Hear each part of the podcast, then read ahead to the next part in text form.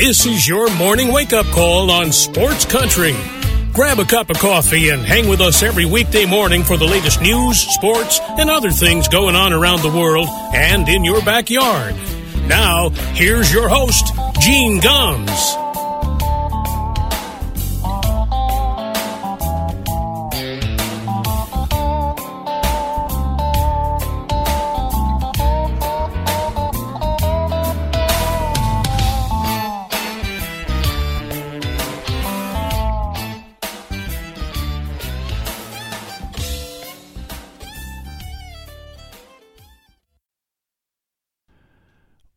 Well, good morning, everybody.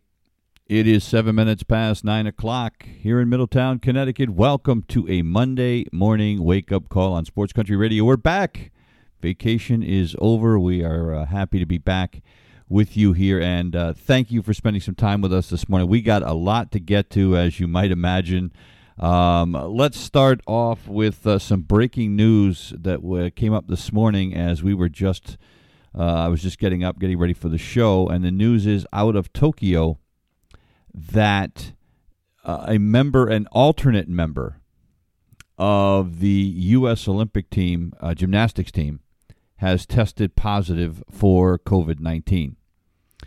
Um, don't know yet how this affects um, anybody else on the team. Uh, the alternate and one other alternate have been uh, quarantined uh, away from the rest of the team. Simone Biles was not in contact with them. So, as of right now, it does not appear that uh, it will affect the team. However, you know, we have to remember that uh, the Japanese are in control here. And, you know, this just kind of highlights where everybody said these Olympics maybe shouldn't go on you know that we were running a risk going to a country where the vaccination it's not even the fact that we have the the coronavirus still very active in this country. You know everybody wants to think about you know this thing is over.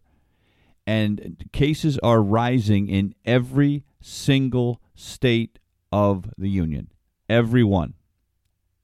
You know so and and unfortunately that the people that are getting sick by and large are the unvaccinated. There are have been some cases of breakthrough cases of people that have been vaccinated getting it, but you know what? Those people that get it, a two things: a the case is very mild, and b uh, you can't transmit it. But most of the people getting sick haven't been vaccinated, and it's happening everywhere around this country. So th- this shouldn't be a surprise. Uh, one other news that came out from the Olympics yesterday: Coco Gauff, who was supposed to represent the United States on the, the Olympic tennis team has tested positive. She is not going. She has withdrawn from the Olympics. Look, you know, we're going to continue to see this as the Olympics go on. We're going to f- hear about positive cases, people having to drop out. Let's hope nobody is really sick. I hope this girl who's the alternate uh, isn't ill. Um, but, you know, you're bringing a lot of people together in close proximity that maybe normally wouldn't be. And there are going to still be unvaccinated people there. And it's this is the risk that you run. Uh, just in the capital yesterday, there were 727 new cases in, in Japan. Just in Tokyo alone, 727. 30th straight day that the cases were higher than the previous week. The previous Monday, by the way, it was 502, so up to 727 in a week. You know, so look, uh, get used to it. You know, th- this is going to be the the coronavirus Olympics, and it's going to be first and foremost in everybody's mind. You know, and and. Uh, look, you know, there've been a couple of uh, Olympic team uh, basketball members that have had to pull out because of it. It's not the last we've heard of it.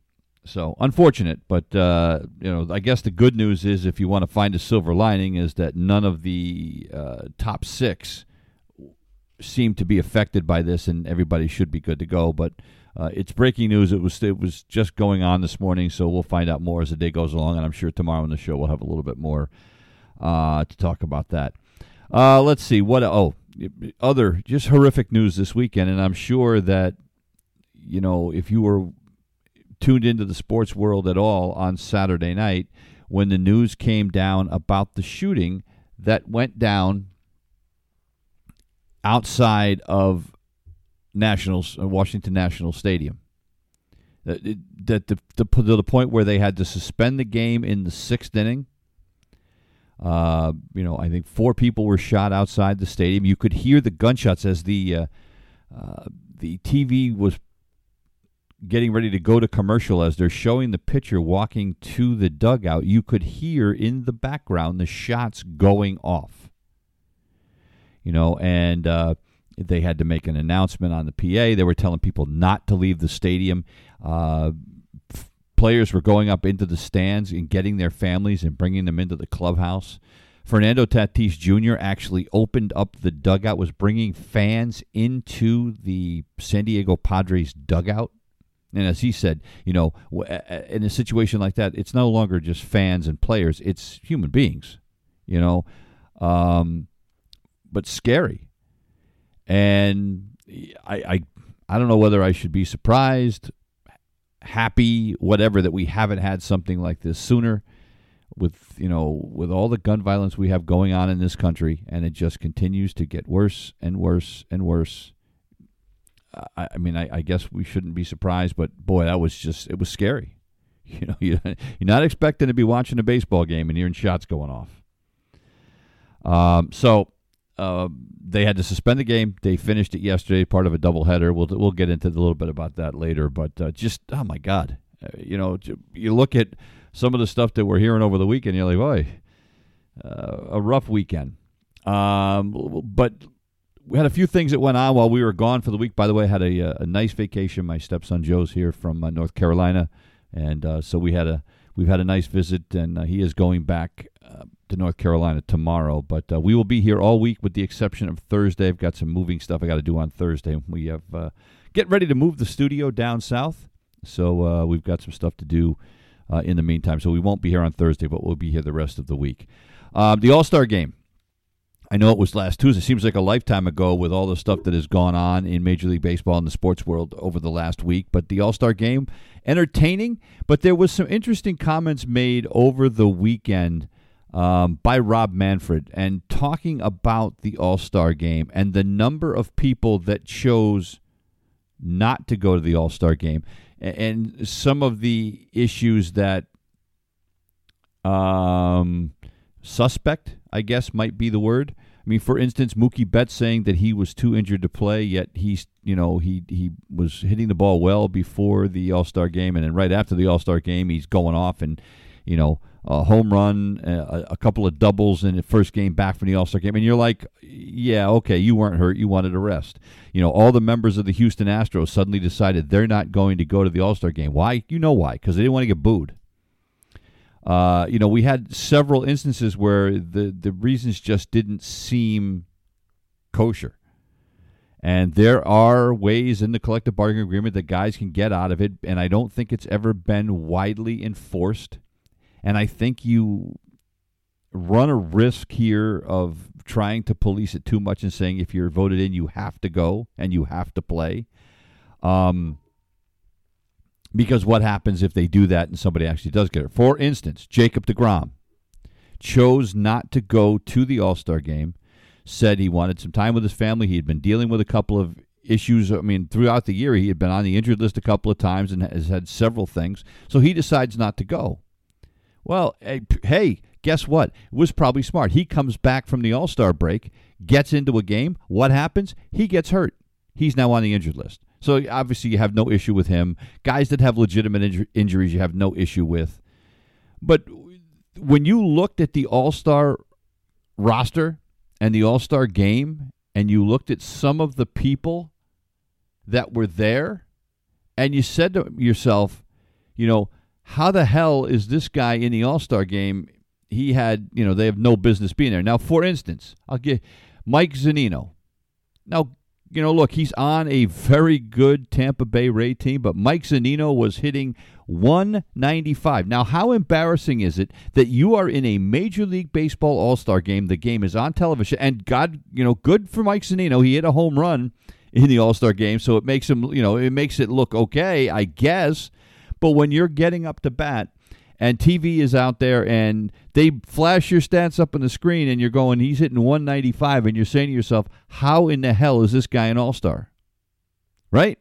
You know, there were several guys that were selected to go as alternates because of so many people pulling out. And you're like, you know, they didn't really belong there.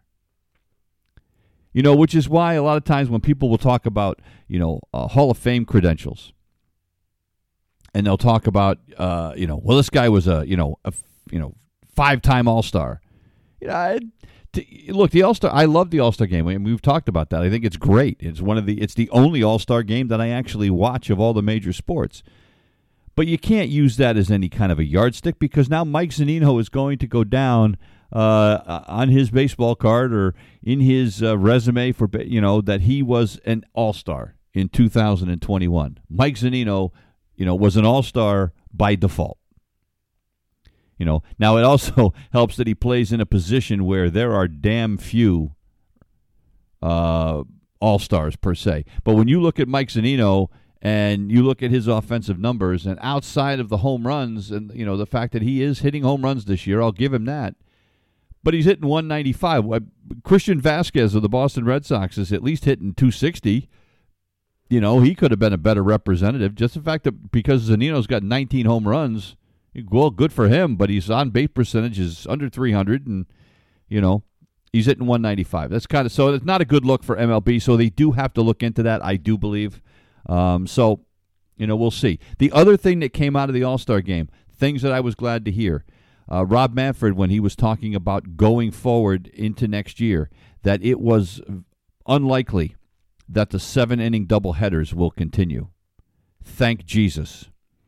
Uh, he also said that he does not believe that the tiebreaker thing, the extra runner or the uh, the free runner starting at second base in extra innings, is going to continue. Now, this is an interesting one to me. Um, it definitely has speeded up games at the end. You know, we're not having 16, 17, 18 inning games by and large because of that. However, the players and the managers seem to like it, and I think it's because they don't have to kill their pitching staffs, but they seem to like it, but fans hate it. So, uh, this is going to be interesting to see if that indeed does go away.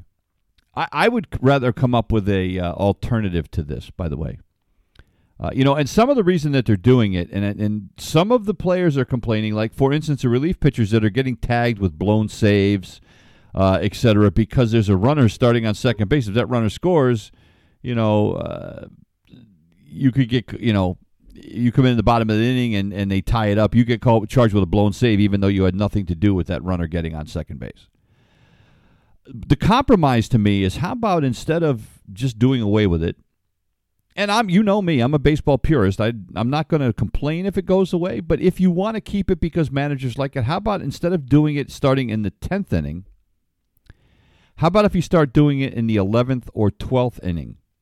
Give teams a couple of innings of extra, you know, of, of extra baseball to try to settle it the old-fashioned way before you use the nuclear option, which is to start that runner on second base. Just a thought.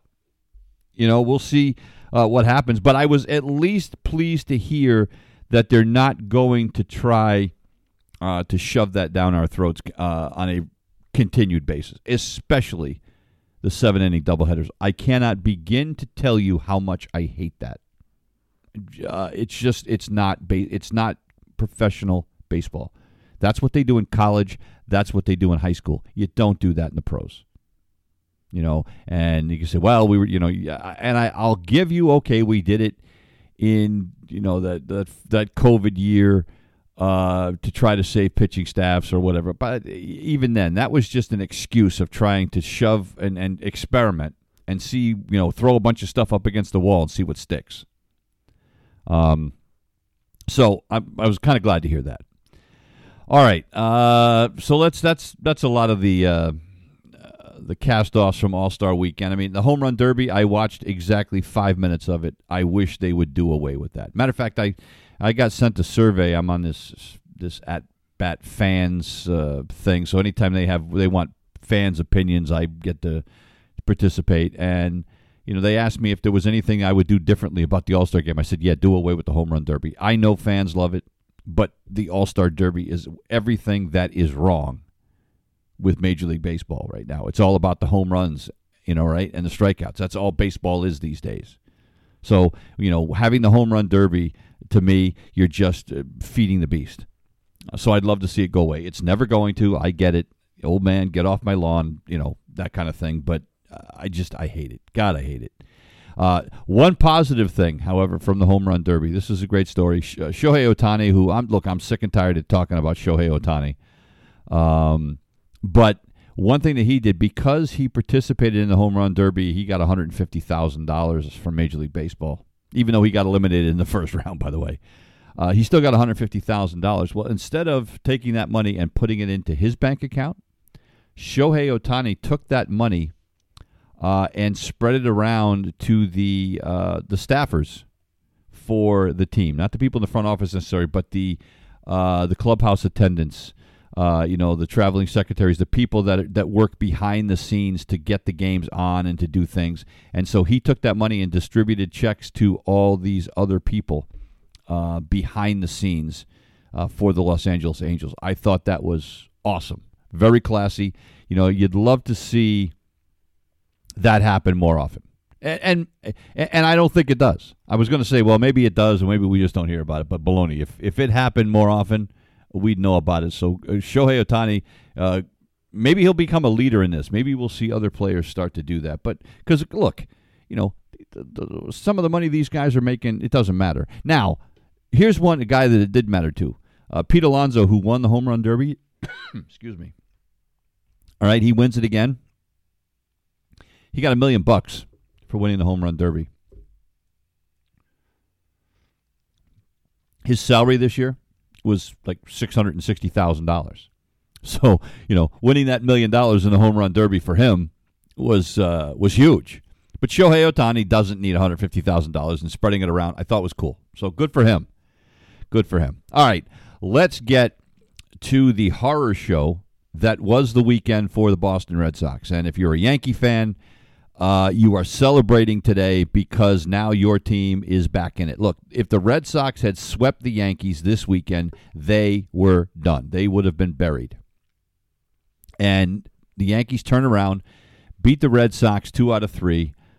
Um, the Rays win two out of three over the weekend from the Atlanta Braves. So now that four and a half game lead that the Red Sox had back on, uh, you know, July fifth, yeah, that's all gone. It's down to a half a game. It's a razor's edge. We've got ourselves a pennant race. And the Yankees are not dead. Now, Saturday, the Red Sox, I mean, Friday night, the Red Sox win. Looked great.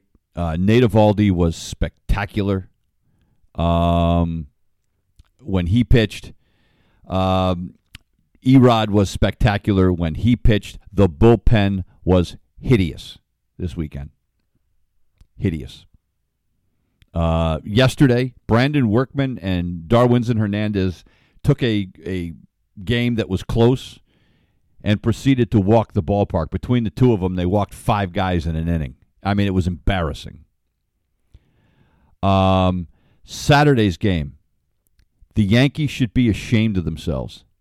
The fact that they delayed that game for rain when A, it wasn't raining, and B, uh, they allow, then because they started it so late, the umpires let that thing go in a driving rainstorm for six innings, and then they call it. The Yankees win the game three to one. The Red Sox never. I mean, look, they had Gerrit Cole going in this game. You knew with with the forecast that all Aaron Boone wanted to do was get Gerrit Cole through five or six innings because there was a good chance that game wasn't going to finish. They should not have been allowed to hold that game up because that is a club decision. That is not a Major League Baseball decision. Once the game starts, it's up to the umpires. And the fact that the umpires let it go for that long, that last inning when uh, nobody could get a grip on the baseball, I, it was shameful. Alex Cora made a comment afterwards that he felt that they should have suspended that game and finished it either the next day as part of a doubleheader or finished it later in the season. It should not have been allowed to finish like that. That was shameful. And then to make it worse, to make it worse, right? They're already The game's already started late. It's a it's a close game, and then you have some knucklehead in the stands throws a baseball at Alex Verdugo and hits him in the back. Alex Verdugo loses his ever loving mind, as he has a right to do.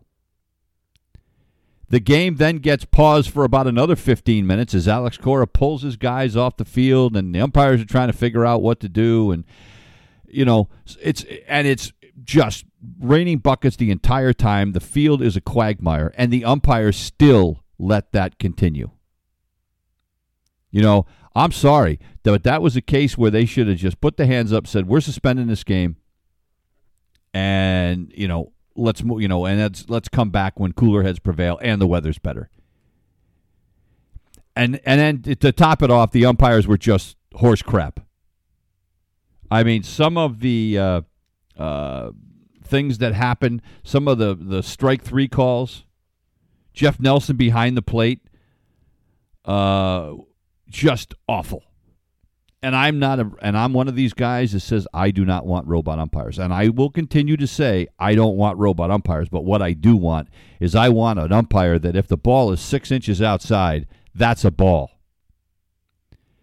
And you know, you can say, well, you know, uh, you know, it was deceiving. But you, when you look at that box on the screen, and I'm not saying that that box they put on the screen is 100% accurate because I don't always believe that it is. But that the pitches were so far outside it wasn't funny. And by the way, you know the Red Sox had the bases loaded, and they struck a guy out on a pitch that was six inches outside when the Sox had an opportunity maybe to you know get another pitch or two, and who knows what could have happened. Strike three, inning over. You know, and it wasn't just that, but it wasn't just that pitch. There were other pitches in it both ways, by the way, for both the Red Sox and the Yankees. These pitches that are consistently outside, and whether it, whether Jeff Nelson was blinded by the rain or whether he was having a huge strike zone because he was trying to get the game to move along, when you are in a pennant race and there's a game that is that important, if you are an umpire, you can't say, "Well, I'm going to have a big strike zone because I want to move this game along." So that was shameful. And then yesterday was just uh, just a disaster. But here's the bottom line. And this this is just on the Red Sox. This isn't anything about what a dumpster fire the Yankees are and that organization and the stuff that they allowed to happen this weekend. Um, but here's the here's the deal. On July 5th, all right, just 2 weeks ago, the Red Sox were 22 games over 500. Right? 22 games over 500, best this season. Since that time, they have an ERA, a team ERA of 5.73, and they've hit just 228, and they're scoring less than four runs a game since July 5th. So in a two week period, the the Red Sox have just totally blown themselves up. They are fortunate they are still in first place. So, you know, you can say whatever you want about the rest of the weekend, how things went. At the end of the day, the Red Sox are not playing well. And they even went. They pulled. You know, they they pulled out Jarren Duran. They finally brought him up, and good for him. He got a hit in his first time up, and he was he had some pretty good at bats yesterday, but he still went 0 for 4. But he showed the speed he's got though, and he showed that he can be somebody that will make a difference. But he's, you know, if, if Red Sox fans were expecting this guy to come up and you know uh, hit 400, you know, and steal 25 bases and hit 25 bombs, it, you know, look, give the kid, you know, he's he's it's going to take him some time the, the biggest thing the Red Sox have going for them right now, they brought up Tanner Houck, right? They bring him in. He gets a three inning save the, uh, on Friday night. Look great. Sox are talking about a six man rotation. Houck will be part of that. Great. Chris Sale is close. Made a re- one rehab start. He's making another one in the next couple of days. You know, we're going to see him the first week of August. Great. Here's the problem. Let's hope the Red Sox are still in it when he gets up here. I mean, they'll still be in it, but they may not. They may not be in first place. Red Sox have to go play a uh, Toronto Blue Jays team tonight that is red hot, a team that has won four in a row, a team that has scored uh, 28 runs in those four wins in a row, and is pitching well. They they they had uh, two shutouts and a doubleheader yesterday. You know, so this is a Blue Jays team that is hot. Red Sox need a good series. They need to win this series against the Toronto Blue Jays. Nick Pivetta goes tonight. Thank God. My my fear is Garrett Richards is pitching after that. You know, the Red Sox need a series win in the worst way. The Tampa Bay Rays get to play the Baltimore Orioles. The Baltimore Orioles, who have the second worst record in Major League Baseball, they have just 30 wins all year. And that is who the Rays get to go feast on. So eh, by the end of this week, unless the Red Sox go up and sweep the Toronto Blue Jays, there is a better than average chance that the Red Sox will be out of first place for the first time in a long, long time by the middle of this week. I hope it doesn't happen, but these bats need to wake up because this was a Yankee team that had Larry Moe and Curly in the outfield. The starting outfield for the Yankees yesterday had a grand total of 12 career home runs. 12. And the Red Sox lost 9 to 1 to a Yankee team that is a is is I mean it's like a mash unit. It's crazy and yet you can't beat a team with Ryan LaMarre and a bunch of other guys you never heard of in the outfield. That's a problem. And these Rays are not going away. And, and, you know, it's one of the they're one of those teams that are just maddening. You go, how in the hell are they doing this? You know, with the with the catcher that's hitting 197, but they just find a way. And they are like the Red Sox. They have 28 come from behind wins. Red Sox have 29. I mean, uh, look, Red Sox are going to make the playoffs. The Red Sox are are are going to be competitive the rest of the year. But man, oh man, you know you beat the Yankees on Friday night, and you're seven and zero oh against the Yankees this year. And you look at the lineup they're throwing out there on Saturday and Sunday, and the fact that you lost those two games is a head scratcher. There's no other way to put it. It's 33 minutes past the hour. We got to take a break. We're back in a minute. You're listening to the Wake Up Call on Sports Country. It's 35 minutes past the hour. Welcome back uh, to the wake up call. One other uh, quick thing on the uh, fan that was uh, ejected from the ballpark for throwing the ball and hitting Alex Verdugo. He has been banned from Yankee Stadium. Major League Baseball also took the step to ban him from its other 29 ballparks. Uh, yeah, but look, here's the deal. I mean, that's that's a symbolic thing. I mean, I guess the only way you can ban a guy, I mean, you could, I guess you could have his name flagged so that he can never buy tickets uh, directly from a Major League Baseball website. You know, like so he couldn't go on the Yankee website and buy tickets under his name. But how are you going to stop it from coming in? What are you going to have a wanted poster on the wall? You know, and every time somebody's coming in, you got to check and make sure this guy's not showing up. Uh, you know, he just somebody else buys the tickets, he's going to be able to go to ball games. I mean, it's not going to stop him.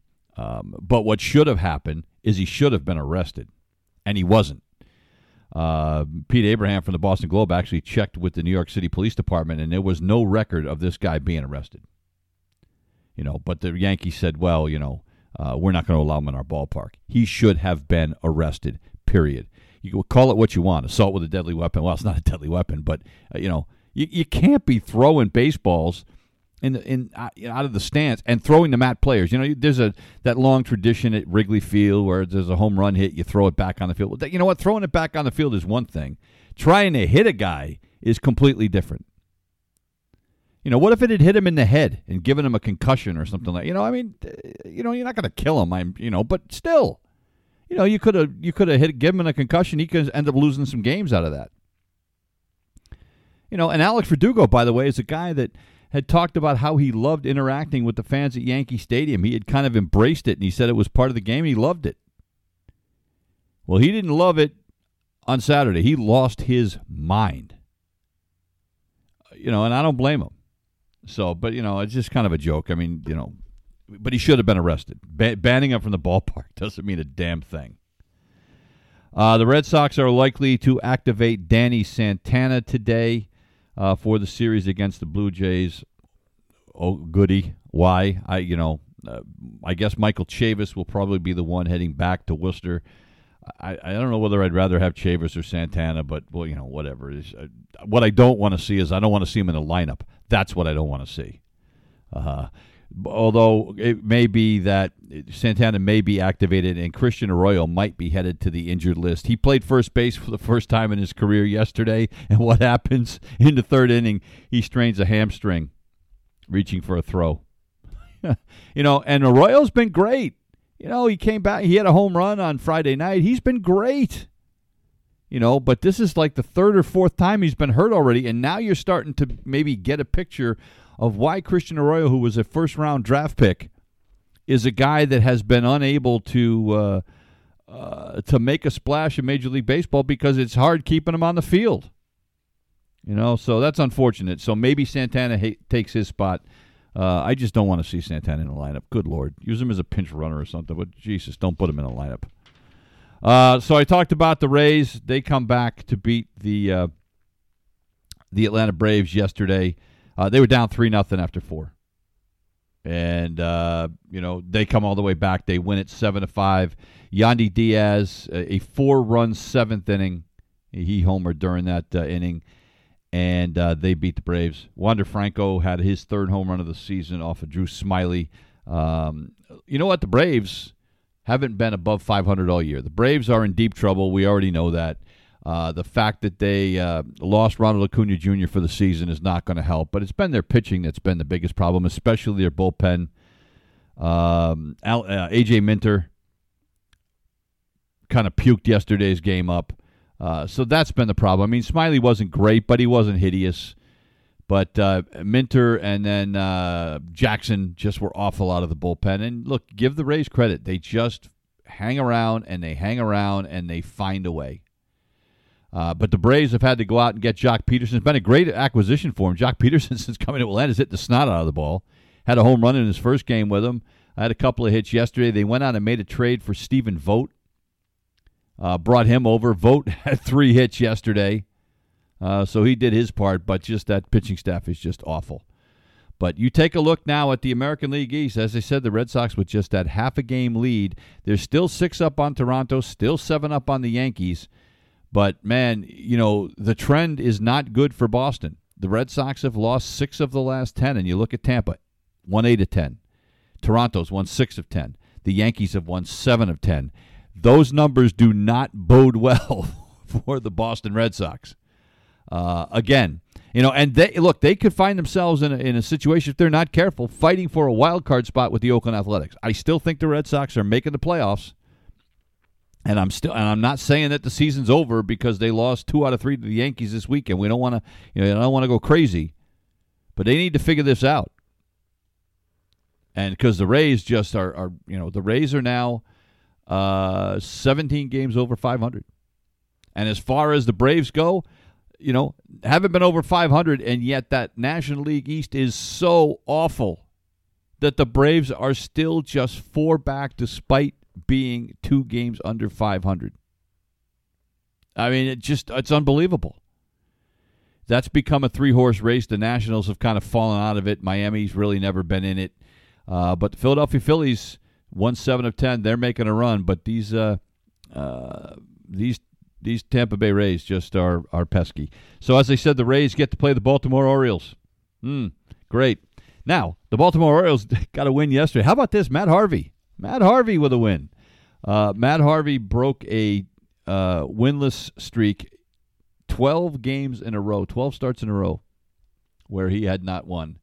And he comes out yesterday and throws six shutout innings. How about that?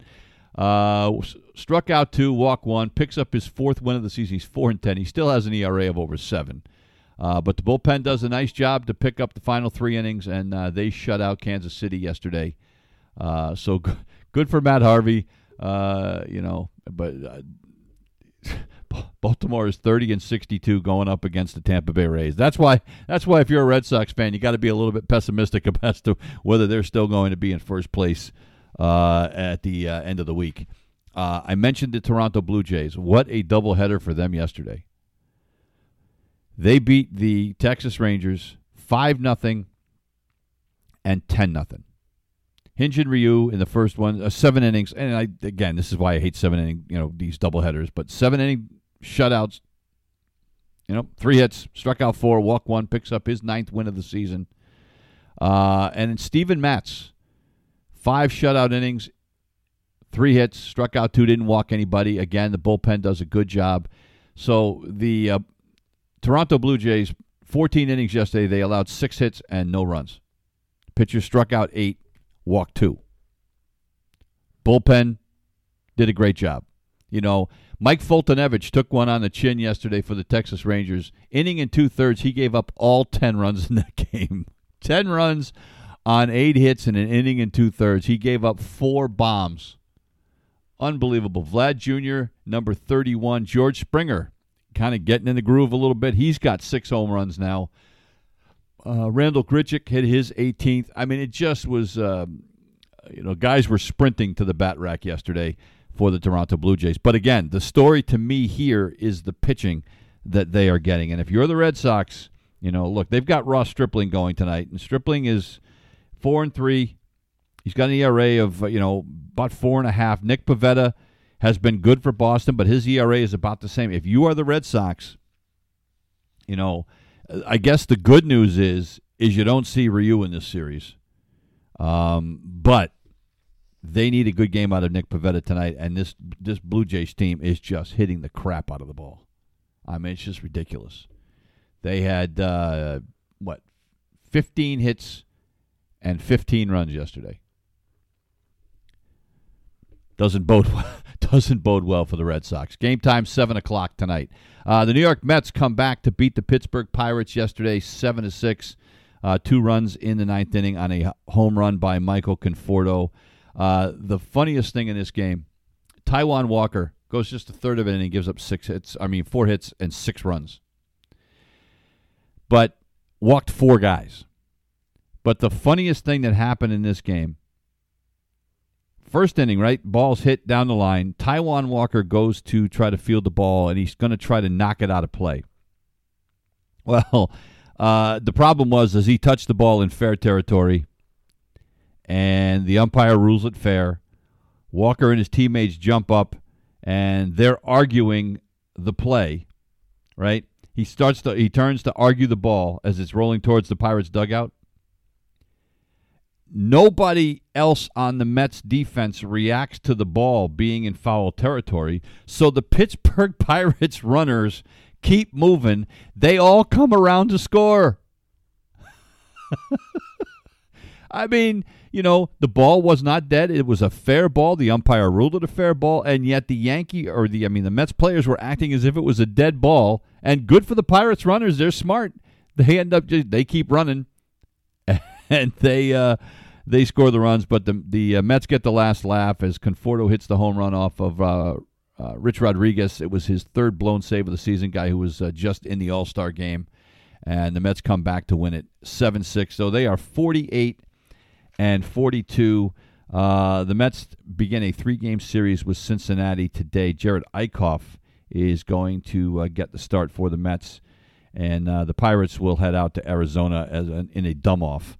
Uh, but the big news for the Mets over the weekend Francisco Lindor on the injured list, and as I previously mentioned, uh, Jacob DeGrom, who has right forearm tightness, has been uh, put on the injured list. He was actually scheduled to start yesterday. They did an MRI. There's no structural damage, but this is a guy that uh, right now they're putting him together with band aids and baling wire, just trying to keep this guy on the field. And, you know, look, if they're going to hang on to that division, they're going to need him. So, you know, we better to shut him down now for a couple of weeks uh, than risk it. Uh, I mentioned the Padres and the Nationals, and uh, just a uh, that horrific scene over the weekend. They had to finish the uh, that game that had been suspended in the sixth inning. Uh, San Diego ends up winning that one, uh, ten to four, and then the Nationals come back to win the second half of the doubleheader, eight seven. Um, the Padres pretty up and down right now. Uh, Musgrove started yesterday, went five, gave up eight hits and four runs. Max Scherzer wasn't great for Washington. Uh, but the uh, uh, the bats got things going. Brad Hand actually ends up winning the game uh, out of the bullpen as Washington scores a run in the bottom of the ninth to win it. But you take a look, as I said, Washington is still in this thing, but just barely. They're 10 back. I don't know if you can really take them seriously. And as for the Padres, you know, they're playing 500 baseball right now. They're still 14 games over 500, but they're five back of the San Francisco Giants. You know, and this is a team that a lot of people thought was going to win the division. No, of course, nobody thought that the San Francisco Giants were going to do what they're doing. Uh, but the Padres, uh, they kind of remind you um, of the Red Sox, where you know they've been able to score and they've been able to overcome some bad pitching. But uh, recently, it's uh, it's been a rough go. Blake Snell, by the way, got to start against Washington this weekend, and he was bad again. You know, the guy that was traded from the Rays, and you start to look at what's going on with Blake Snell, and you really begin to think that the Rays knew exactly what they were doing. You know, Blake Snell had a couple of really good years, but he this looks like a guy that, you know, maybe I don't know, maybe it was lightning in a bottle, and and uh, MLB's adjusted and he hasn't. But this is a guy now that's got an ERA of well over five, and at 28 years of age, you know, you're not going to say that he's done but man, th- this guy's got to figure it out, and he's just, uh, uh, you know, not throwing a high percentage of strikes. He's falling behind in the counts and not able to go deep into games. If you get five innings out of him, you're lucky. So Padres still in it, obviously, but uh, they've got to figure this uh, the the whole pitching thing out because their starters have been getting battered around on a regular basis. It's 49 minutes past the hour. We got to take another break. We're back in a minute. You're listening to the Wake Up Call on Sports Country. Welcome back to the wake up call. It is 52 minutes past the hour. Not too much time left this morning. A cloudy day here in the Northeast. God, I'm sick of the rain. I'll tell you what, we've had steamy temperatures, but boy, the amount of rain that we have had in the last uh, week, week and a half has been brutal. Uh, the Chicago White Sox yesterday blanked the Houston Astros for nothing. Uh, Carlos Rodon was uh, unbelievable. One hit through seven innings. Yoan Moncada with a home run yesterday. Uh, Tim Anderson hit a home run yesterday for Moncada. It was his sixth. Anderson his eighth. Uh, but Rodon, 10 strikeouts and one hit over seven innings. And then Michael Kopech and Liam Hendriks finished things up. Uh, Framber Valdez takes the loss for the Astros. He falls to five and two on the season. But man, I'll tell you what, the White Sox, you know, they got a three hitter from Lucas Giolito on Saturday. And then you have Rodon following this thing up and the White Sox are beginning to look more and more like that dominant team everybody thought they were going to be. 20 games over 500 right now. Uh, they have the best record uh, in the American League by percentage. They have 56 wins, as do the Astros and the Red Sox, but the White Sox have only lost 36 games. They've won 7 of 10. Their lead now in the American League Central up to 8 games. Cleveland's doing their best trying to hang in there. Uh, they beat the Athletics yesterday, which was no small feat. Uh, they beat the Athletics yesterday four to two. Oakland is now three and a half back of Houston. Houston's dropped their last two, but again, you know that's going to be that's a two horse race. I mean, Seattle. I still am not a believer in the Seattle Mariners. I know they're fifty and forty four. I still think it's smoke and mirrors. Uh, but uh, uh, Cleveland's trying to hang in there. But this White Sox team, I mean, it's, it's frightening. Uh, and they just inked Lance Lynn, their uh, their ace this year, nine and three with a one nine nine ERA. Just got a two year, thirty eight million dollar contract extension. Uh, he is going to throw game number one against the Minnesota Twins. They have a double header against the Twins today. Uh, Jose Berrios and Griffin Jax are going to start for Minnesota. Lynn will start one of the games. Tony La Russa hadn't decided uh, who the game two starter was going to be yet. Uh, the Minnesota Twins, man, I'll tell you what. Talk about taking on water. They've lost three in a row. They to the Detroit Tigers. The Detroit Tigers, AJ Hinch doing a hell of a job with a very bad Detroit team. They've now won three straight. They're 43 and 51. I mean, look, they're eight games under 500. Let's not get carried away about how excited. But this is a team that nobody expected anything out. I think most people thought that they would be the last place team in the AL Central, and I think AJ Hinch has done a great, great job with them. Uh, as far as the Astros go, uh, they take on the Cleveland Indians. Uh, Zack Greinke is going to pitch for the Astros today.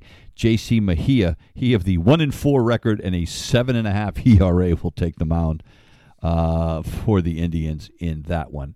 Um, the uh, British Open yesterday, Collin Morikawa picks up uh, his second major win of his career, of his young career. I mean, the kid, uh, 24 years old, and you've already got two wins. It wasn't uh, not a lot of drama yesterday. Uh, Jordan Spieth tried to hang in there, uh, but Spieth had a bad Saturday. He tried to overcome that, couldn't do it. Uh, Louis Oosthuizen proves that uh, he's got some problems trying to finish tournaments. You know, I mean, this is you know become a bit of a a trend for him. I mean, this is a guy that looked like he was just going to run away and hide, but he was, uh, you know, the leader after three and just imploded on the last day. Couldn't find the fairway and he couldn't make putts. And uh, so Collin Morikawa, good for him, uh, picks up the win over in Sandwich, England. Uh, Shohei Ohtani is going to get the start for the uh, Angels today. They begin a six game road trip in Oakland. Ohtani uh, hit his 34th home run, even though they lost to Seattle yesterday. But he takes the mound today, four and one with a 3.49 ERA. So everybody will be looking forward to that. Uh, again, look, the guy's a special talent, but enough, enough. You know, I mean, I get, I get it. He's good.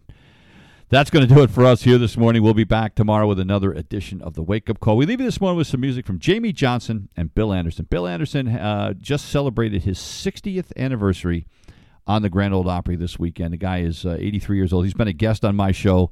Uh, what a gentleman, a great entertainer. He was on the Grand Ole Opry celebrating that anniversary on Saturday, and that was a lot of fun to see. So here's a song that he did with Jamey Johnson a few years ago. It's called the Guitar Song. Enjoy it. We'll see you tomorrow. You've been listening to the Wake Up Call on Sports Country.